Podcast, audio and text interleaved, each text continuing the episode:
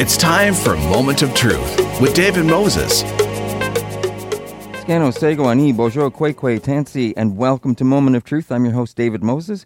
You're listening to Element FM in Toronto and Ottawa. Social media, it connects us all in many ways, and my first guest uh, today is an associate professor at Ryerson University and works in the Faculty of Communication and Design. Is that correct? Yes, that is correct. I'm glad we got that part settled. Okay, good start. His name is Greg Elmer, and I welcome him to the show. A little bit more about Greg. He is a, uh, a graduate of the University of Massachusetts. He is a Bell Globe Media Research Chair and Director of the Infoscape Research Lab at Ryerson University in Toronto as well. He also teaches in the graduate program in Communications and Culture for York and Ryerson Universities and the School of Radio TV Arts. He's had uh, previously held uh, faculty appointments at the Florida State University, Boston College, and the University of Pittsburgh. And he uh, lectured and published and consulted widely on contemporary surveillance technologies. Interesting. Maybe we'll talk a little bit about surveillance technologies and social media, Sure. uh, social and political networking on the internet, and the growth of Canadian TV and film production industry.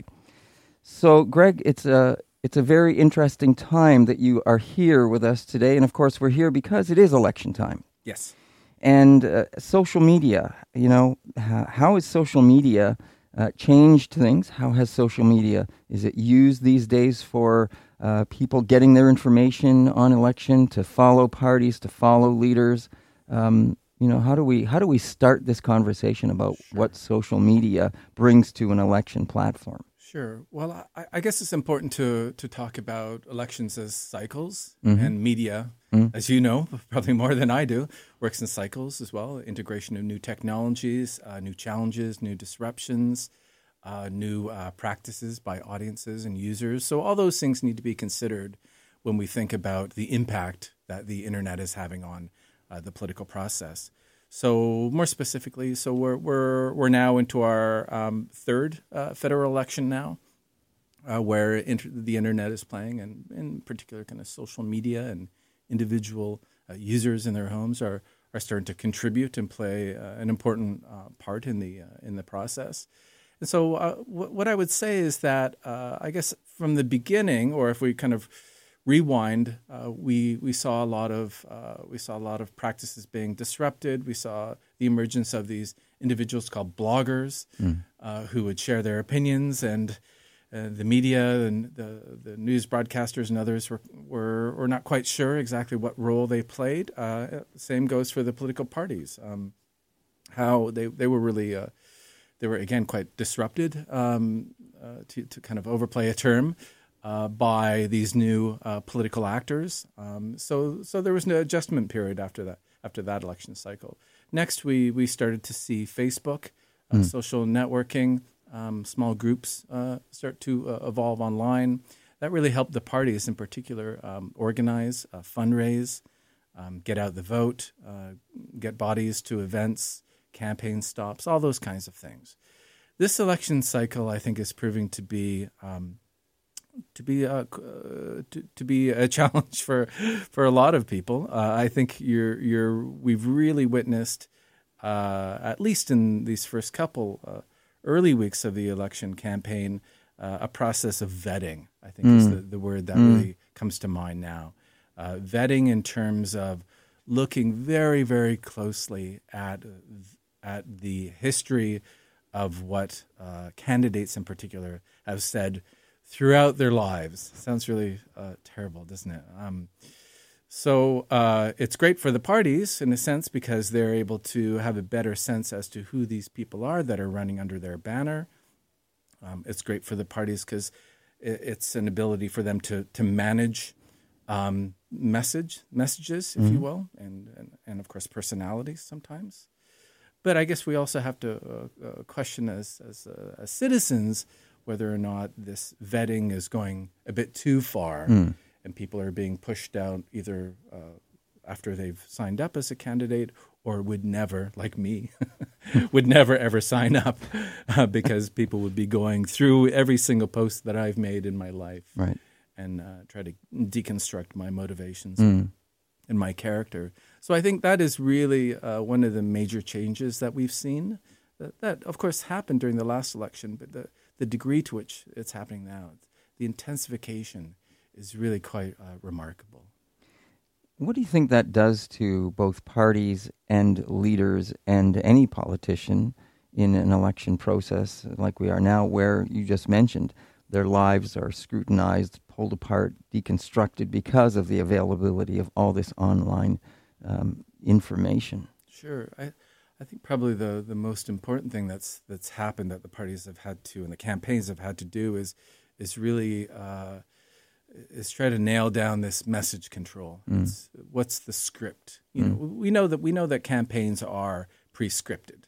Um, live sports are to an extent mm. pre-scripted. Mm. Plays are pre-scripted. Right. Mm-hmm. You know, of yeah. course, uh, the, the teams and campaigns, so to speak, have to have to change their script a little bit. Uh, but there's a lot of anticipation that needs to go into campaigns now. Um, there's a there's a recognition that one can be attacked for any number of things in one's life, mm.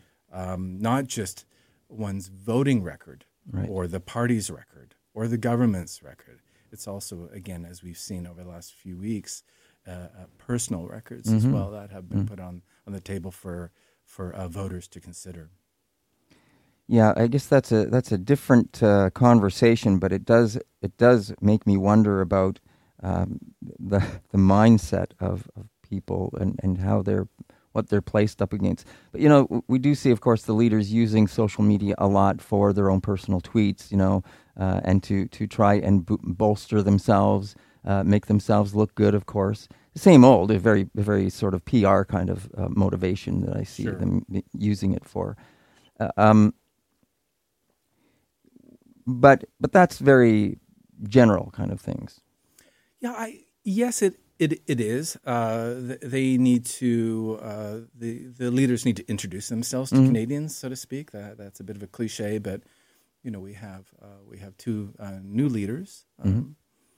Uh, not counting the Bloc Québécois, but um, so so there, there's obviously a, an effort by those campaigns, uh, by the Tories and by the NDP in particular, to introduce their leader, to kind of frame the personality, um, to try to create a, a, connection between that person, that individual, and uh, and voters and communities and prospective voters. So I think that's an, an important part of what we're seeing as well over the last few weeks and going forward as well. And and from your perspective, what have you seen see change over, say, the last couple of elections? As you said, we're into the third now. And of course, social media has not by any means decreased. It's uh, getting more and more popular. Um, you know, we were talking a little bit about some of the numbers that people uh, look at in terms of uh, where it's being used. Facebook, ever popular, of course. Um, videos are, of course, huge online. Uh, and, and those messages uh, are very, you know, another thing is it's very instant. All this stuff is very instant now. Um, so, aside from those uh, surface things, how, how do you think that uh, social media, what role it now plays in mm-hmm. terms of either helping helping a party get elected or getting its message out? Uh, other than how is it different from mainstream media? Well, I think I think we've seen um, a rapid increase in the number of platforms that are being used now for political purposes. So during the last couple cycles, we, as you mentioned, we've had, uh, uh, in particular, Facebook, blogs, Twitter. Now we see um, a whole slew of other uh, platforms that are being used, Instagram, some uh, focused on, on photos, and, and Justin Trudeau's uh, been very active on Instagram. Um, YouTube has become much more political, or at least used in a, in a, political sense by campaigners and other partisans, and some uh, everyday citizens as well. Um, and then we've also seen an emergence of what, what uh, different commentators and, and, researchers have called uh, kind of the, the, the fringe web, or the vernacular web, mm. or some have referred to it as the dark web. Mm. Um, and these these are these are not nice places typically. uh, they tend to be uh, places where users um, are anonymous, mm-hmm. and as a result of that, tend to say uh, a lot of things that you would never hear on the radio or in the mainstream media or even on the street. Um, So, So, so can, th- can I ask you a question about Sure. that then? If it's anonymous, um, why why would why would someone go there to get or trust information from it? Um, yeah, there's there's a couple of reasons there. I think before you were you were asking about you know what's what's changed, uh, how how are the the campaigns adjusting, and I think because there is a diversification of media sites, or I call them platforms, but also including kind of you know mainstream media and commercial media, public media properties, uh, legacy media, all these different terms to talk about. Uh, uh, your radio station, these CBC, CTV, and others, um, is there there's a there's a real necessity now to stand out, right? So not just to uh, to introduce yourself as a new player, right, but to uh, to capture attention. So there have been a lot of researchers, a lot of media, mass media researchers over the last, I would say, ten years, have been debating this uh, idea called the attention economy, right? Which is uh, which is a is both an economic and also kind of a media term that tries to recognize now that that there there isn't a 8 p.m. show, mm. there isn't a, a dial with 12 choices, right? There's just a, there's a plethora of choices. There's that real time element or just in time. I want to watch it now. I mm-hmm. want to hear it now. Podcasts, mm-hmm. Netflix. I could go on and on, but I think I think your your audience gets the point. What I'm trying to say is in that larger media environment, not just in terms of choices, but also temporal choices, uh, it becomes ever more imperative to try to stand out from the crowd, right? And so this is why you have effectively, um, this is why you have the, the Trumps of the world. This is why you have uh, these anonymous actors online who are saying racist and obnoxious and uh, uh, nasty things online is to is to get attention um, because that's one of the few ways in which you, you can stand out from the crowd is to say something outrageous. And I'd have to say that Trump is really quite the master of it I think south of the border right? He's kind of the the epitome of the attention economy kind of master if you will. I get the feeling that, that he was the master of of those kind of things long before social media came along. This just gives him another way to express that. That's what I. Sure, I, I, I wrote an essay a couple of years ago with a colleague of mine talking about how he was the, you know, reality television Mm. president, and, and and you see some vestiges uh, of that today, Mm. right? He's he's always trying to intervene in the media cycle, just to to poke and prod. Before I think you know, 10, 20, 30 years ago, you you talk about politicians trying to, uh, you know, change the channel, right? Change the the topic uh, to deflect attention, all, all these kinds of phrases. But now you you see. Uh, you see a president and some some other um, political uh, partisans and others north of the border here in Canada trying to constantly attract attention to themselves so that they become so they get that free advertising so to speak. You know. So the fact that everyone has access not only to the information, but the, they can share this information. Everyone can share this. They can retweet it. They can do whatever they want with the information once they get it. Of course. Um, how how do you think that impacts things? Um, because I get the sense from you saying, and I, I chuckled a little bit when you said wanting to stand out, because I, I, the more I see stuff out there, the more it becomes the same. The more it doesn't stand out to me, unless of course you get someone like Greta coming along and and she has this wonderful message and a, a few choice words that just hit us where where it really counts, and that becomes even more powerful than any of this stuff. Yes, yes. So, well, the sharing has changed itself Mm. too, right? I'll, Mm-hmm. I'll see if I can come back around to your question, but directly to your question. But, but I think the the, the practice of sharing's radically changed over the last 10 Mm-hmm. years. And ten years ago, um, what what you would have is I would share. I, I would read something, right? And let's star the, the Globe and Mail. It'd be an interesting take on a particular issue and then I'd say, and then I'd email you and say, "Hey, David, check out this article," and I'd share the link with you so that Mm-hmm. you could see it. And that that that's kind of that, ten years ago. That was a common practice. Mm-hmm. Um, candidates would do that. Partisans would do that. Uh, everyday citizens would do that. Share share those kind of resources, right? It's almost like. Uh, you know, in the university uh, sphere, almost like you know a bibliography. Here are the things that I'm reading, Right. right, or on my next to my um, my bed, what have you. Today, um, what we're finding in the research that we're doing at Ryerson University and with our colleagues at the University of Amsterdam is that there's much less sharing of resources. Hey, look at this. Hey, go there and read that article, that opinion piece, uh, that video. What's happening now is there's a there is a, there it, it, it's I, I think probably the, the, the term that most people use is memes. They're- mm. They are mm-hmm. uploading memes. Mm-hmm. You see a lot of the same memes, but people like to take those those shared images and then add something on top of them. Right. Yeah. So it's not they're not they're not sharing as much kind of third party um, media sources. So again, what, what I'm what I'm trying to characterize here, the picture I'm trying to paint for you is one where there's increasingly individualized form of communication that's practices, which again reaffirm this notion that you're you're trying to get people's attention, um, and you're trying to increase your reputation. Right. So it's not only kind of having that hot take or saying something obnoxious, but you're trying to kind of, you know, move up that ladder, so to speak. And what, one way that we're starting to see that happen is by provocations. And this is actually nothing terribly new, but it is it is intensifying, right? And that is you, you try to call someone out, pref- preferably, right? Someone who's well known, um, and try to get them to react right. right? Yep. And I think that's something, and it becomes a little bit of an inside joke.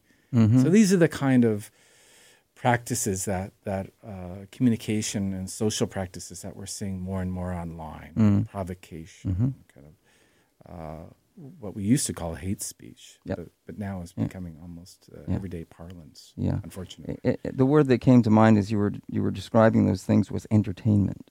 It seems like most all this stuff is becoming more entertainment than than factual. Sure, almost. sure. We had um, at least one candidate out in British Columbia who posted a meme on their campaign website. Um, and it was uh, an image of uh, Rick Mercer, well known Oh, yes, right. CBC uh, personality, uh, claiming that he, and the, the, the text over top of that image, I'm not sure, uh, Yes, sure if you saw that, David. this, Do you yeah. remember this? Um, and, and and so that was interesting in and of itself as a as a particular political form of communication. Right? Mm. It was a meme adopted by a political can, Mm-hmm. uh, candidate in this instance. But what was almost more interesting to me was the reaction or the response that the candidate or the candidate's team Yes. had, and that is uh, when they were called on it, saying, "Well, this is this is fake. Right. Mercer doesn't support you," and Mercer was Right. was tweaked. Right. Yes, He yes. came out and said, He "Hey, come on." Right. this is fake. right? Yeah. Mm-hmm. So so he rose to that. He he was he was wound up to Yes. to, to, to an extent that he responded. Going to my earlier point, uh, but the campaign's response was, was really interesting. You put your finger on it, right? It was entertainment, Mm-hmm. and that's that's in fact what the the ca- the campaign uh, came out and said. Oh, it was just a joke. Yeah. It was a lark. Come Yeah. on. Play along here. Let's have some fun. Which, which of course opens us up another conversation. To, if you wanted to go deeper down that rabbit hole about if in fact it was a joke or they were just trying to see how far they could get away with this, and, and if you know what I mean. There's so many questions you could start asking, and Yeah, yeah. I guess there, you know, we were both kind of chuckling at that, but Hmm. but um, but, but but for sure, there's there's a danger there, Mm-hmm. not there, where you can throw out accusations, you can you can misrepresent people's opinions, uh, you can lie. You know, people don't like to use that word uh, Mm-hmm. over the air, but it's true. Uh, people can lie and misrepresent, um, and then turn around and say, "Ha." chuckle chuckle it was a joke right so uh, you know I, I i like a good joke like everyone else but it, it is it is at least blurring the lines here yeah, about what has typically been a relatively somber process right? Mm-hmm. A serious process about okay what do you stand for right? And and, and also importantly and who supports you mm-hmm. in your positions. That that's been quite a, a re, i was going to say revered I, maybe that's overplaying it a little bit but you know that's an important part of the electoral process is to be clear about uh, uh, about what it is that you that you support and who it is that's supporting uh, you and your team. You're listening to Moment of Truth. I'm your host, David Moses, and this is Element FM in Toronto and Ottawa. My guest is Greg Elmer, and he is uh, working at the University of Ryerson University in Toronto in the Faculty of Communications and Design, and in particularly the Infoscape Research Lab at Ryerson University. And he's my guest on this part of the program. We're talking about social media and the election process and how social media is being used in the campaign. Uh, we've been talking a little bit about that. I guess, how effective would you say social media has been or is being used for the parties? Uh, well, they certainly can't ignore uh, social media. Um, they they have uh, very robust um, uh, platforms that they use for research um, for targeting uh, who they see as probable voters. Um, so there, there, there's there's both a front end and back end, if you will, as well, right? So so we we definitely see a lot of the the front end through the media, the tweets, of course, the the attempts to frame issues, respond to crises and accusations. That's all very important. You know, roughly uh, almost sixty percent of Canadians get their election news from social media. Mm. So those are roughly the statistics that we've been seeing over the last um, uh, couple years. So absolutely, candidates need to be out there. Campaigns need to have a, a robust um, presence. But I think there's also that kind of more back end story as well. That's very that's very important um, for the campaigns, right? To manage their campaigns, to manage their resources, right? To to kind of target uh, their resources uh, we've been seeing the candidates, a number of the candidates here in the GTA, quite a bit. That's telling us a story. That should mm-hmm. that should be telling us a story about what's in play. Where not just where they're spending their time, but where where they're uh, spending their resources. Um, I was uh, watching uh, something on television. It was a West Coast channel last night, so I got to see some of the some of the messages that uh, Trudeau, in particular, is the one I saw, is uh, sending to British Columbians, mm-hmm. right, which mm-hmm. are replicated and shared uh, online as mm-hmm. well. Uh, so it's you know it's it provides the candidate the candidates and the campaigns with a very not just robust form of communication, but very nimble form of communication, in the sense that they can at any given time drop an accusation, mm. and we've seen a number of those, right? Mm-hmm. Um, and also quickly respond to accusations. So that I think you led off by talking about the real time nature mm. of communication as well that we're seeing. And so in many in many ways, it's kind of created a very fragmented uh, yeah. campaign, you know, and, and stories dropping left, right, and center. And so, so I think that what's happening now is that that's become kind of the social media driven campaign, and it's and what we're seeing in this cycle in particular is a lot of the the legacy media, um, news broadcasters and newspapers, trying to come up with ways of sifting through all of that mess. Mm-hmm. I can use that term. Mm-hmm. Um, fact checking mm-hmm. has become more mm-hmm. important, and there are various news organizations that have launched different initiatives and, and other and other kind of strategies, right, to try to talk about how those media are trying to are trying to organize editorially, right, mm-hmm. on a da- on a daily basis, but also what is their role in telling the story to Canadians about how this election campaign and the candidates are, are doing and how it's playing out.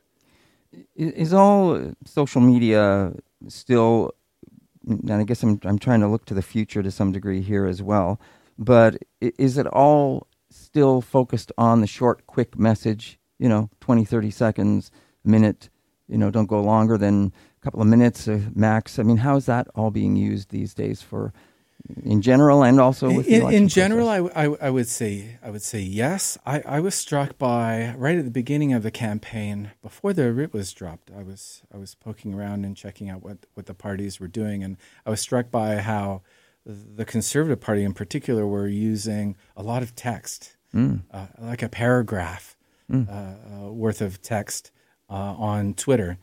Those of those those of your audience members that that have Twitter accounts or, or interfaces will will know immediately that they're very small. Mm. Um, so that was interesting. It'll be something to watch. I don't know if that's a trend, mm-hmm. but maybe they're just trying to distinguish themselves. Right. Clearly, the the use of images yeah. have has um, has proliferated and intensified. Again, that's not something necessarily new. We see that uh, with uh, with news properties and websites um, and newspapers too, right? But that that's clearly the future. Um, there are other ways in which you can embed information within images as well, and that's really a, uh, an invention, if you will, of the of the, uh, of the internet. Mm-hmm. Um, you can always uh, you can adapt messages to images. Um, back in the day, you could you could play around with images, you could focus in, do all these different things. You have the now you have the the promise or the danger of these so-called deep fakes, where yeah, there's no the ability to manipulate yep. not just still images but exactly. moving images. So uh, there's and a voices lot and, and voices, uh, yeah, and so, media in general. And there's been a few of those where they have, and and it, it, again it undermines the credibility of what can I trust out there. Yeah, and that, that, that's a question that, that a lot of my colleagues and I and my and my students, you know, conversations I've had with family members. Like, where, where's this taking us? Mm-hmm. Right? When uh, you have a system that's increasingly producing information that is unverifiable or worse, and the only outcome that I'm seeing is is a greater emphasis on interpersonal dynamics, um, on interpersonal forms of of communication. Um, that sounds a bit like I'm offering a bit of a Luddite or, or anti-technology uh, mm. future. Mm. But that that's clearly one way in which we we trust each other is by having closer relationships and intimate relationships, familial uh, friendships, and the like. Right. So so perhaps that we, we're going to go back to some basics around who we trust, why we trust them, and have those kind of small groups start to play a much larger and much more important role in our society. Greg, is there anything we haven't touched on that you feel is important to mention as we wrap up our show today? Well, I guess we have uh, we have debates coming up. The debates are always key uh, times uh, during um, uh, campaigns. Um, I think that's not going to change. Uh, I think, as I was suggesting already, Canadians are distracted mm. in many ways. Uh, some good, some some uh, some uh, problematic, but uh, but the the debates always tend to be the moment at which um, uh, attention is focused, and we're going to see that again. There'll probably be a, a lot of parsing of what the leaders say during that, right down to the minutia mm.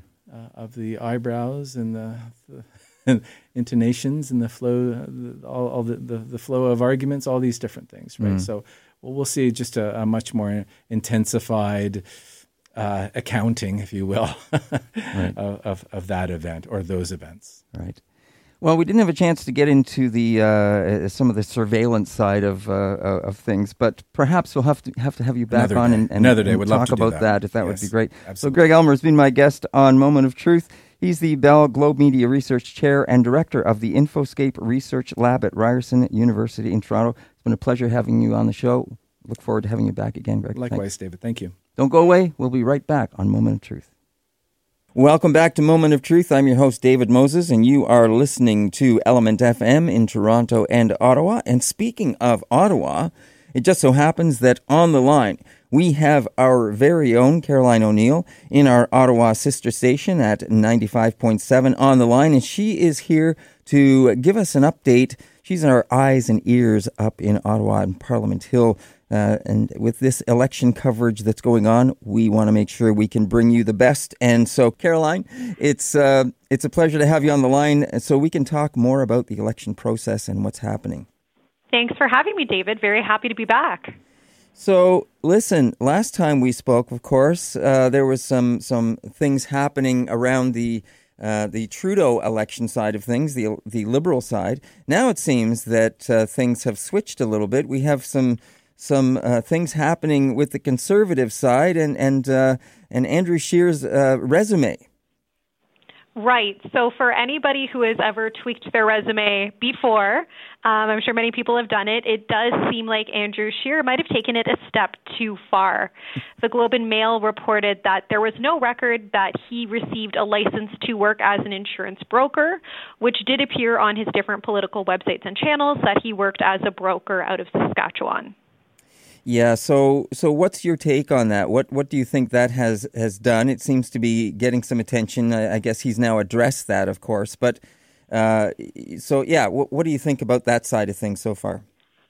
Um, you know, I think it's one of those things that you can definitely take as one of those amusing kind of election stories that do come out of it. Obviously, it doesn't have the weight that the Trudeau story had in terms of the people that it impacts.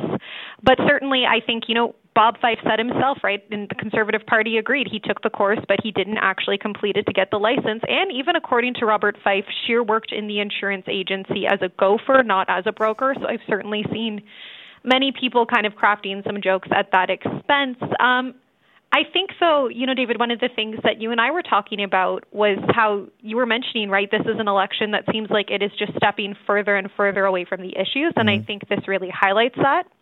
The other thing I think is that we've seen this on the side of both the Liberals and the Conservatives. When you start throwing stones at another party, you do run a risk of those getting thrown back at you. Mm. So the Conservatives were very happy to take aim at the Liberals. And again, these are not the same things, they're very different. But when you do take such aim at a party for things like that, people will in turn take such aim at you. Mm-hmm. And I really hope this is something that stops because I think it's going to be a very long three weeks if this continues.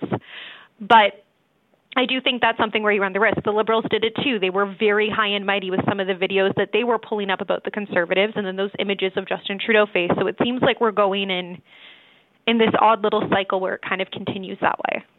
Yeah, you know, mudslinging uh, is is kind of like I think I remember Trudeau always said he wanted to take the high road and, and not go down that road, of course. But um, how do you think this compares in terms of of how people view the leaders? Right, you've had the one with with the the, the blackface with Trudeau, but now you've got this resume fiasco thing that's happening with Andrew Scheer um, two different things altogether, but um, how do you think this is being viewed? Right. Well, I mean, for the Liberals, there has been a direct impact already. A new Ipsos poll does show that the Liberals are down now in percentage points at 34%, whereas the Conservatives are sitting at 37. So definitely still a very tight race between the two. But the Liberals did take a hit, right? Before the writ was issued, the Liberals were two points ahead of the Conservatives. And I think something with that weight would really have an impact. Now, in regard to Andrew Scheer, I think this does kind of continue the notion that his leadership, and I think especially within the party, has always been contentious. He was one of many leaders running, and although he did have a profile as one of the youngest speakers of the House of Commons, he didn't necessarily have the profile of, say, somebody like Lisa Raitt, for instance, right? And I think, again, this does kind of reinforce some of perhaps the the grumblings that were going on with the leadership. We also saw that when Maxime Bernier left the party to start the People's Party of Canada. And I think that was intensified because it does seem like the Conservatives are taking a step in a direction that was very different from the direction that Rona Ambrose, the previous interim leader, was trying to forge. So I think for people who have had questions and concerns about Andrew Scheer as a leader or even who he is as a politician, that would probably solidify some of those questions. But I do wonder if that is maybe more party based than maybe for the rest the rest of the public. Okay, on that same sort of vein, uh, Andrew mm. Scheer, leadership. Uh, there was some talk, uh, you know, a number of weeks ago about how Doug Ford was not uh, on the campaign trail with Andrew Scheer, and that there was some distance because uh, of either there was some some inter you know things going on between them, or uh, I also heard that that you know uh, that uh, Andrew Scheer was described as, as just a, a Doug Ford uh, follower kind of thing. That he that Doug Ford was in fact a more more stronger leader than him. Yeah, you know what? That has been a message that we've even seen prior to the ripping issue. David, I mm. remember sitting in the House of Commons and hearing the Liberals make claims like that or making similar messaging where they would say Andrew Scheer's not the leader of the party, it's actually Doug Ford. And I think when they do that, they're also hearkening to the idea that there are other very strong conservative leaders provincially too, right? Mm. When you start saying that, it's very easy for your mind to think, well, if Doug Ford is in charge, is Jason Kenney also in charge, right? Mm. Two people with very different leadership styles than Andrew Scheer, and two people who are can also be very contentious, right? Have been forging some very contentious issues provincially, and this is something that the Liberals have really been holding on to. Justin Trudeau made an announcement about education yesterday, and he basically made it in Doug Ford's backyard. And in some ways, he spoke more about Doug Ford than he did about Andrew Scheer. well, you know, I guess if if you were you were thinking about voting conservative and you hear these kind of things and you you see this kind of of uh, playing going on. It, it, I imagine it would make you want to perhaps sit back and look more closely at the players involved and to find out if this, in fact, is the way things are operating. What I think will be really interesting, David, will be to see how the people of Ontario vote. Mm. Because obviously, we've talked a lot about Ontario provincially. And I would be interested to see if people in Ontario are happy with how things are going provincially or if they're not happy and if they think that they can change that by voting at a federal level. Um, and I, I really I really do look forward to kind of see what comes out of that come October, or it, we are in October now, come October mm-hmm. 21st, mm-hmm. because I do think, like you said, these are some very strong leaders who operate in a different way than Andrew Scheer does, and I do wonder how Ontarians are thinking about things after having had Doug Ford as a premier now for well over a year. Mm. Now, I want to sidestep for a second. Um, mm-hmm. We we did have something that sort of sidelined the election process, but it it got, did get involved with the election process, of course, and that's that's Greta Thunberg and her whole uh, campaign and, and marches and, and climate strikes that went on that the leaders, most of them, got involved with. Uh, what's your take on that and how that affected things? Well, I was actually at the climate strike here in Ottawa. Nice. And there were no um, there were no federal party leaders here, and that's a bit of a rarity for Ottawa. Typically, if there's a protest, you get some big names coming out, but we are in election season, and I think I was fascinated to be there, David. Number one, there were 20,000 people, from what I've heard, in the downtown core shutting down the streets. Lots and lots of young people, and typically when I hear Greta Thunberg, I hear her from the context of adults and what they have to say about her. Mm-hmm. But I was interviewing some of the youth, and every single young person I spoke with who were about 10 years old did bring up Greta Thunberg at some point. so it was neat to kind of see the way the adults are kind of talking about her, and she kind of seems like a lightning rod with, rod with the adults, but then the way that young people are talking about her and what brought her out. The other thing that was very interesting to me was there were children who were about 10 years old who were telling me their thoughts on our government of the day. And I was really interested to hear some of the issues that they were aware of. Things like pipeline came up, things like the climate emergency came up. Kids tend to be fairly unfiltered, um, and they, they really shared with me their thoughts on mm. what they think of current governments and other leaders. Well, that's fascinating. So, what did you take away from that in terms of uh, looking down the road to the future, and, and what kind of uh, what our future uh, electors, uh, in terms of the, the, the, the, people that will be voting uh, in the next number of years, will will be uh, looking at or aware of as we move down the road for elections. Absolutely. First of all, climate matters to them very greatly. Mm. Um, obviously, I'm not speaking for every single young person, but I think the fact that hundreds of thousands of young people around the world have been out over the past few weeks talking about this, I think that does send a message. They're worried for their future.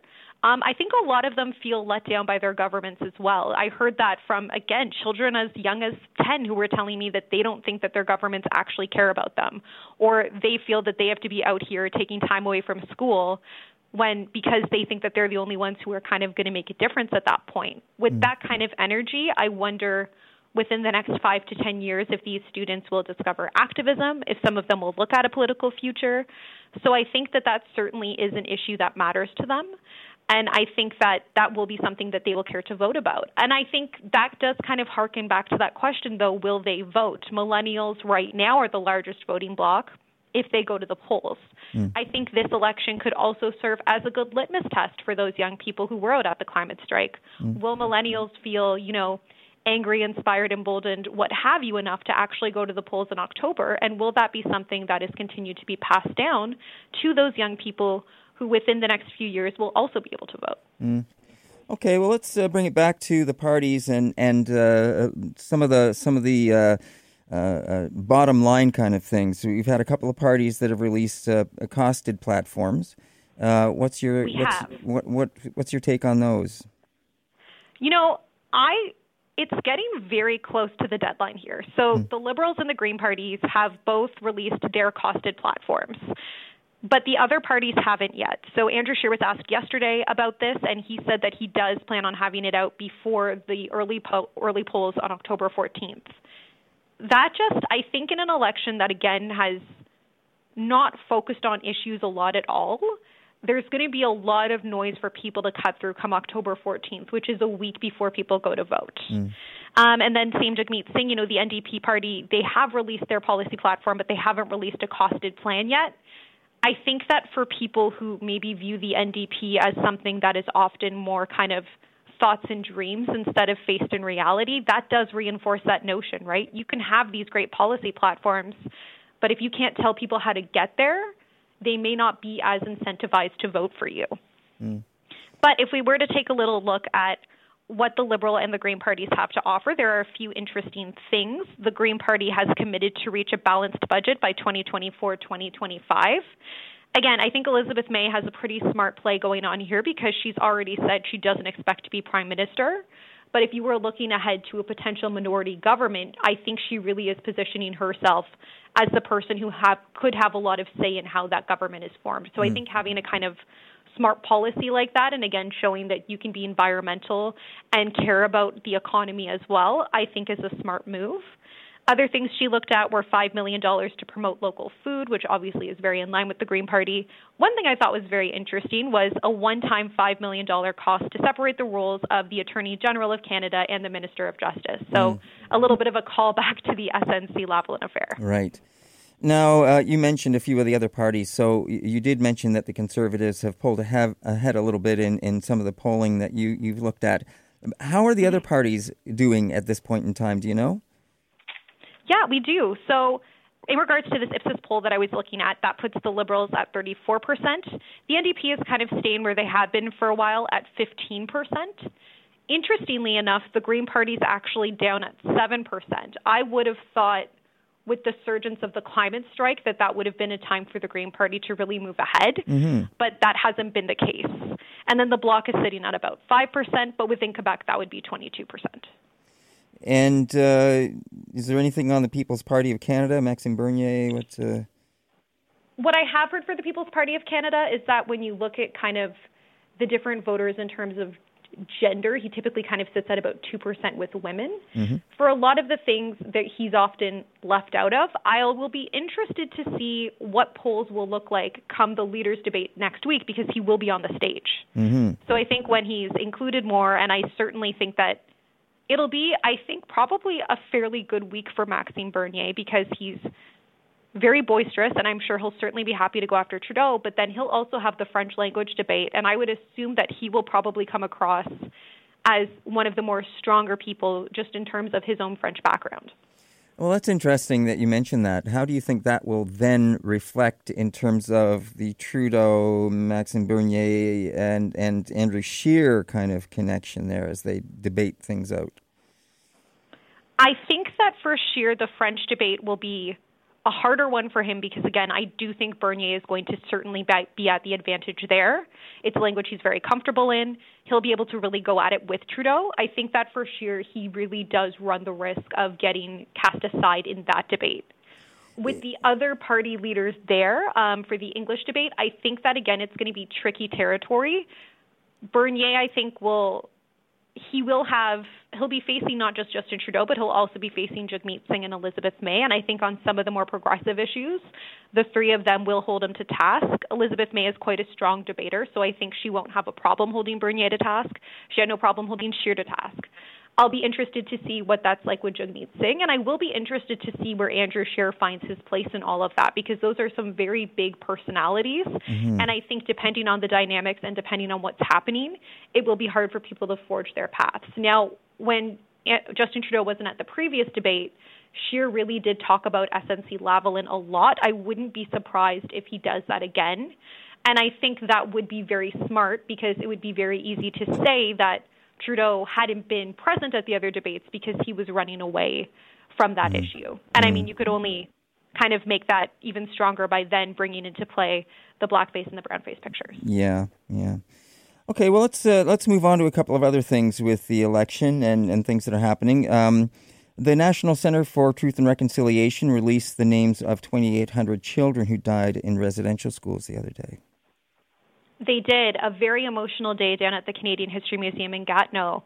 Names like Joseph Cardinal, names like John Anderson, Samson, Samson Edgar, you know, people that we really should be remembering. And these are just three of the 2,800 children who did die in residential schools on a 50 meter long cloth. And the other thing that they do say is that those are not the only children. Mm-hmm. There's an estimated 4,000 more who did also die in care. And then there are also some who just went missing in the system. And the reason that this was done was this was actually one of the Truth and Reconciliation calls to action. This was call to action number 72, which was to develop and maintain a student death registry. So, an incredibly heavy day. But I think, again, having a record is a really important thing to do because we should not be forgetting those names of those children. Mm-hmm. And uh, also, uh, Ken Jackson's reporting about the 102 Indigenous children dying in the welfare system.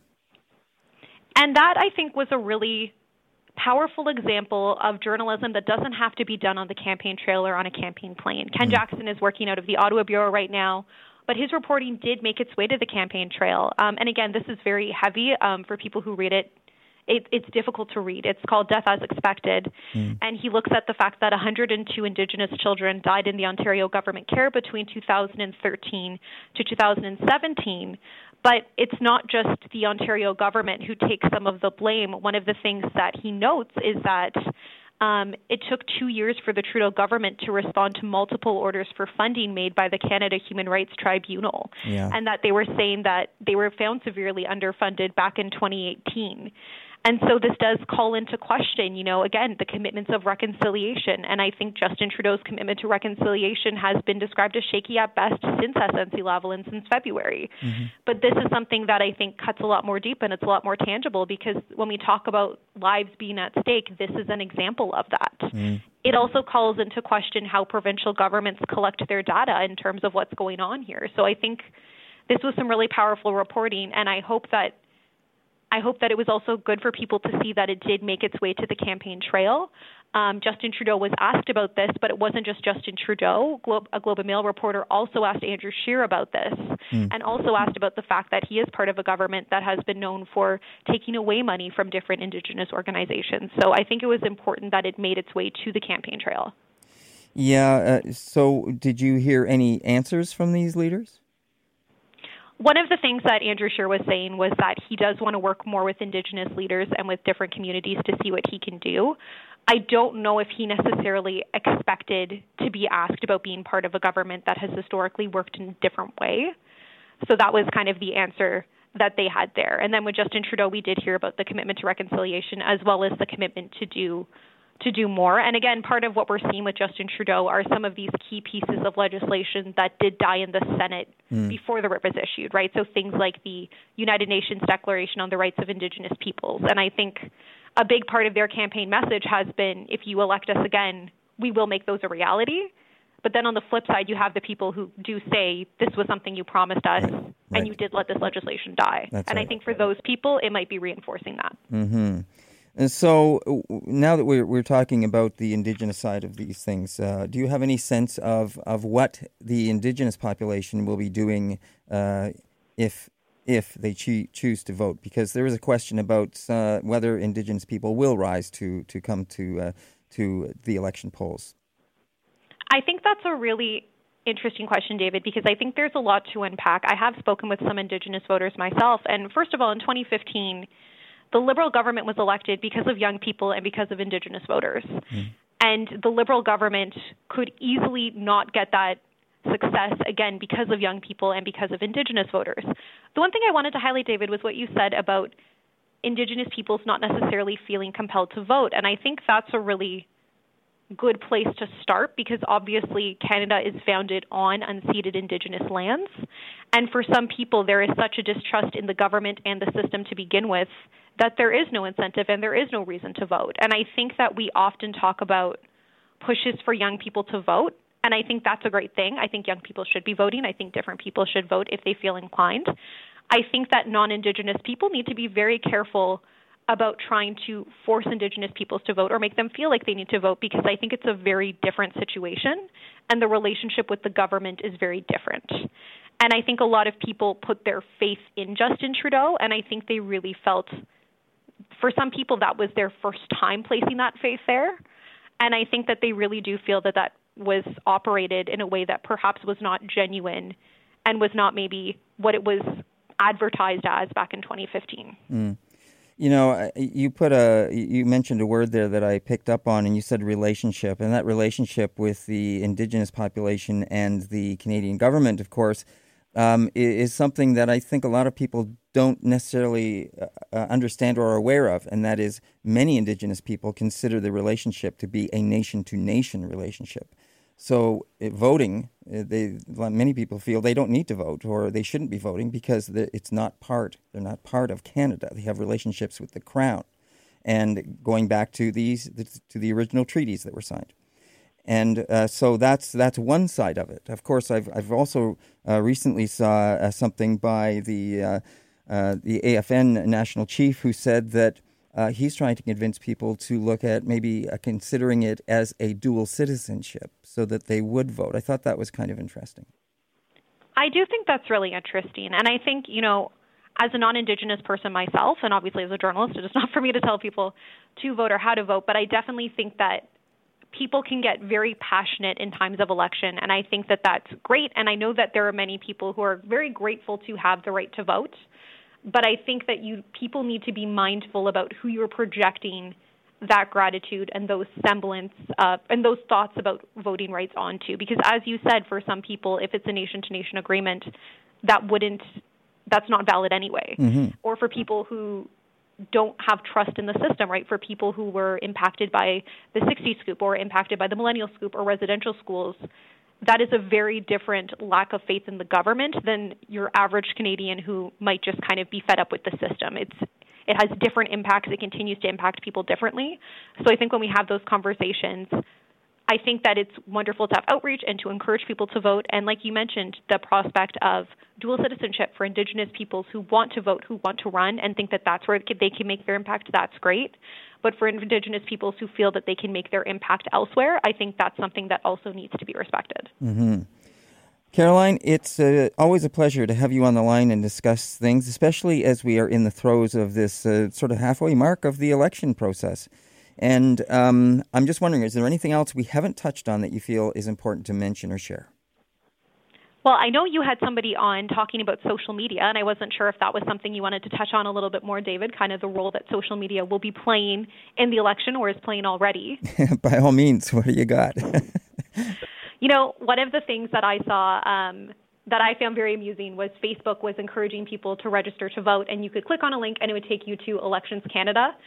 I found that to be a little amusing because whenever I think about Facebook and elections, I always think about the uh, U.S. federal election and Cambridge Analytica. Mm. So even though it might take me to a different link, I don't think I would ever be comfortable using Facebook as my portal to voting, only because I can only think about the U.S. federal election. So mm. nice try, Facebook. I don't know if it'll impact other people, but that certainly wasn't the route that I was taking. Um, but you know, Facebook again is having a real impact on this election. If we look mm. at Canada Proud, they have millions of Facebook followers, millions of people watch, look at their posts, and they're run by Jeff Ballingall, who's actually a former Conservative Party of Canada staffer. Mm. And Ontario Proud, which is a similar run group, had a very strong impact on the Ontario election. And I think in general, for something like Facebook, they're looking to get reaction and emotion. They're not really looking to share fact. So I think for people who are online seeing that, I think it's really easy to read a post and maybe think you have all of the information, but I would definitely suggest doing your own research. If you want to click on a link to Elections Canada, have at it. It's your life. um, I don't know if I would because again, I just I think about uh, Mark Zuckerberg testifying to U.S. Congress. So. Mm.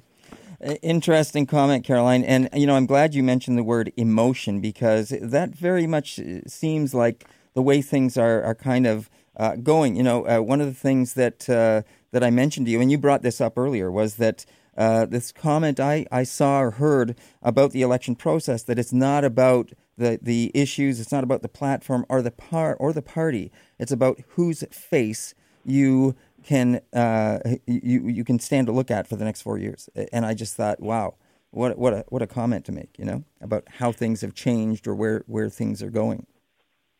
Yeah, I think that is a really damning testament to where things are right now. Mm-hmm. I also think it's really putting the emphasis on the wrong people. Elections are, of course, supposed to be about people, but they're supposed to be about the electorate. Mm. Where people are right now across this country, what do they need? What do they like? What's working for them? It was never supposed to be about those leaders. And I think somewhere along the way, this election has really lost track of that. Nicely said, Caroline. We're going to check in with you, of course, next week, and we'll see how things have changed or not. And we certainly will uh, be keeping an eye on the process of the debates, and I look forward to uh, hearing from you on those things as well. And it's great speaking with you today, and I look forward to having you on the show again next week. Perfect. Have a great week. I look forward to chatting with you. Pleasure. Thanks for joining us, Caroline. That's Caroline O'Neill in our Ottawa sister station at 95.7. She is our eyes and ears on Parliament Hill, and it's been great having her on the show. We'll be right back on Moment of Truth.